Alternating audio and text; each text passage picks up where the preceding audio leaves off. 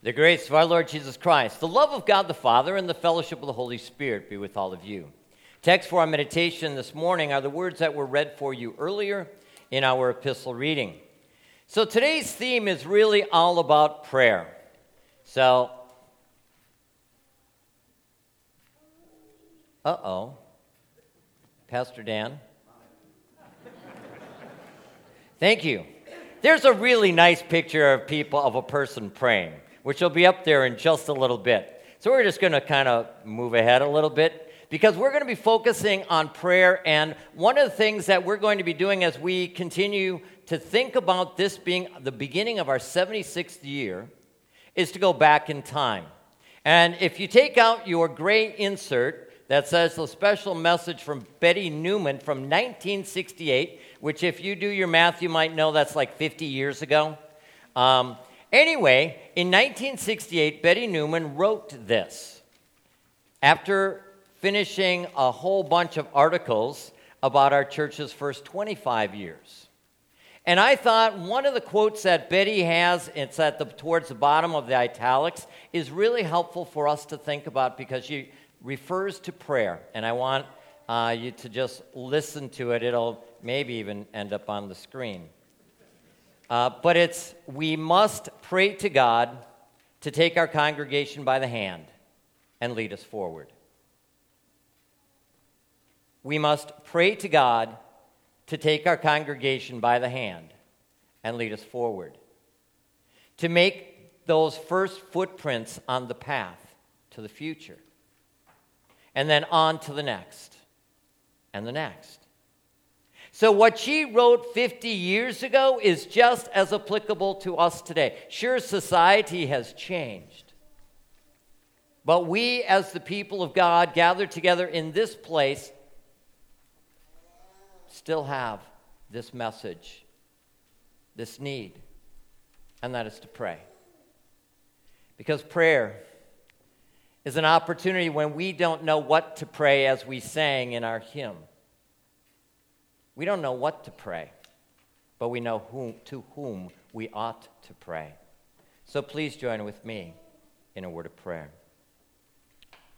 Good and gracious God, we give you thanks for all the blessings you shower upon us, for all the blessings that you've given to this congregation in the past 75 years.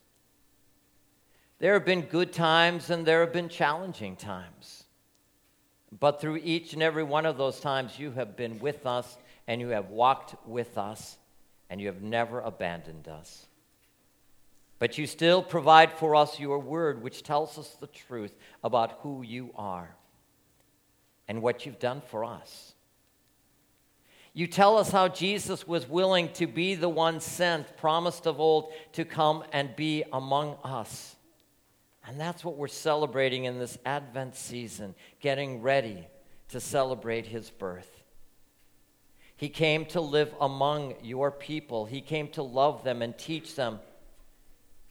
And ultimately, he died on the cross because the people of that day didn't want that kind of a Messiah. But it was also a part of your plan so that he could take all of our sins and die for them on the cross. And because he did and said it is finished, we know our sins are forgiven completely and totally. And then he rose from the dead to give us a glimpse of what we have to look forward to. And you have claimed us in the waters of baptism. You promised to be with us. You promised to forgive us. And each and every day, we are reminded that we are yours and you walk with us. We thank you that the Holy Spirit lives inside us and that the Holy Spirit is there to help us to speak even when we don't know what to say. So that we can tell other people about your love even when we feel apprehensive. Because you put those words in our mouth and you make them right so that people who are yet to hear do believe. So we pray, use us as your disciples. use this ministry to help us to reach out to those who are yet to hear. But also, Lord, help us as a congregation to grow closer together, to develop more relationships, so that we can indeed be your people, placed here at this time in history for a purpose to share your love, so that others may know and grow along with us. In Jesus' precious name we pray. Amen. And so it is, brothers and sisters in Christ, we pray. And I pray that you will talk with God as well. Because that's what we need to do as we think about our future, our present day. The Lord has placed many opportunities before us, and that's a pretty amazing thing for us to think about. In his book, Why Pray, John DeVries has all sorts of different stories about how God used him and how he saw there was a very important power in prayer. Because what prayer really did for him and those he taught was to help develop their relationship with God. That's an important point for us to think about he points out the fact that when you pray to God, it's like praying and talking to a spouse or a close friend. What would happen to your relationship with your spouse or your close friend if you didn't talk with them? If you didn't have any communication with them? And so it is that God says, I love you and I want to have communication with you. I want to talk with you. I want you to listen to me too. And that's what prayer is all about. That's why Jesus taught his disciples how to pray. And most of those petitions in the Lord's Prayer are really about talking to God and our relationship with Him. There's really only one part of that prayer, and that's the fourth petition, where we talk to God about all of our needs. And we're reminded we don't really need to worry because God provides for us daily. And so it is that in prayer, we are blessed as we have this opportunity to talk to Him and to listen to Him. And it is His Word that helps us to know what He thinks about you and me, what He thinks about the rest of the world, and what He would have us to do. I'm reading Proverbs right now uh, for my daily Bible reading. And as I'm reading Proverbs, I am once again amazed at all of these important, simple things that the writer of Proverbs, Solomon, one of the wisest people, has written down. If we would apply a lot of those words to our lives, many of us would be richly blessed. So it is that our God comes to us today as we look at our future and we pray that God would give us wisdom. I told you that we're talking about prayer and how important prayer is for us. And I really would like you to uh, just notice that the hymn writer that we just sang in our sermon hymn, and I've got this on the insert. If you want to take out that green insert, you received when you came in. It says, Why pray at the top. I actually intended it to say, Let's pray, but why pray is a good way for us to think of it too. But in the second paragraph, I have what's up on the screen. I chose this particular hymn because I thought it was so fitting for us as we think about moving ahead. The best thing I could think of for us to do is to pray. Because notice what we sang I know not how to ask or what to say, I only know my need. I, I know as a pastor we need to move ahead in, in our 76th year. That's a deep need for all of us. But I don't know what all of that means yet. But God does. And we're going to be able to figure this out together. Tomorrow we're going to have a meeting of the Vision Task Force. That's a gathered of a variety of the people who met in November as we looked at what God would have us do. Look at stanza three. Come with the strength I lack, bring vision clear of human need. We need a greater clarity of what it is that God would have us do as we seek to reach out into our community. We need to pray that God would guide and bless us.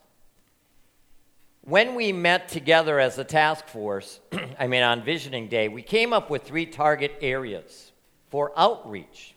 In other words, what can we do to reach our community? What did we learn about people who live in our geographical area, our proximity? Based on the conversations that we had on that visioning day, we discovered that we have three target areas. One is preschool families, another is boomers, those who are in their 50s and 60s, and seniors, those who are 70 years plus. The demographic studies of the neighborhood around South Shore Trinity support these targets. We came up with some vision statements, and we're going to look at what those vision statements mean and what it means to be able to come up with strategies as far as how we might reach these people. And we pray that God would use us to share the love of Jesus Christ with them. Doesn't mean that there are people that don't know who Jesus is living around here, but we want to reach the people who especially don't. Because there's a lot more people today, it seems. People who are lonely, looking for relationships. And most of all, not even knowing that they're looking for a relationship with Jesus Christ. And so it is we seek to do this ministry of reaching out to them. But that, if you're not listed in one of those areas from an age group, that doesn't mean you're not important. That doesn't mean other people that of those age groups are not important. That's not what we're saying. What we're saying is that we need to focus on some. And so it is, if you take a look at what God would have us do, we're going to be focusing on these, and we ask you to keep these in your prayers. But you know, I also want you to look at the next paragraph. As leaders, as leaders in our church, we would like to know what you would like to do to meet some of the needs in our congregation. Because our ministry is also internal as much as it is external. So, what are some of the needs that you see? Our hope and prayer is that everyone in this congregation will, will, be involved in at least one aspect of our ministry. Some of you are involved in a number of areas of ministry, and others of you, I believe, would like to be. And we don't know. We haven't had the opportunity necessarily of finding out what you would like to be interested in. And so we want to give you an opportunity to identify what you would be interested in, what you have questions about. We want to plan on ways to help you, to mentor you, to answer those questions so that you might be able to be more involved.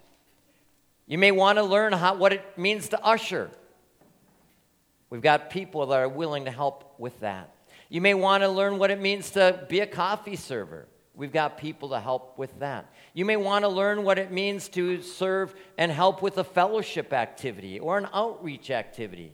You may want to know how can you teach Sunday school or help with Sunday school. You may want to even be thinking about a number of different things. You can put those down. Just please name or describe it on that one line. And a question, are you willing to be a leader or help to facilitate that? And in addition, are you interested in being in a group? A group is a way to develop relationships with people. Maybe you're looking for something, looking for some type of a spiritual activity for you to be able to participate in. Whether it is meeting here at church, in a home, or off site somewhere, for Bible study or devotions, some kind of a project or some type of an activity. We're interested in finding out. And so we hope you will fill this out. And down below there, we would love you to circle those you are interested in. Whether it's a men's group, a women's group, a couples group, a singles group, a families group, an all ages group, a youth, 20s, 30s, 40s, 50s, any specific age group or combination thereof. And are you willing to be a facilitator or leader? We're excited about possibilities. And you can put down what you are passionate about. Something that you have that you would love to be interested, involved in, or share. So put down your name, your phone number, your email. And my hope and prayer, our hope and prayer, is that God will indeed richly bless us as we respond. And we're able to see what God would have us do here in this place. I'm excited about our future. I'm excited because God's brought you here. And each and every one of you are special. We're all in this together. Brothers and sisters in Christ, disciples called by Jesus to be his own, and sent by Jesus to be his witnesses wherever he places us. May God make it so as we pray. Amen.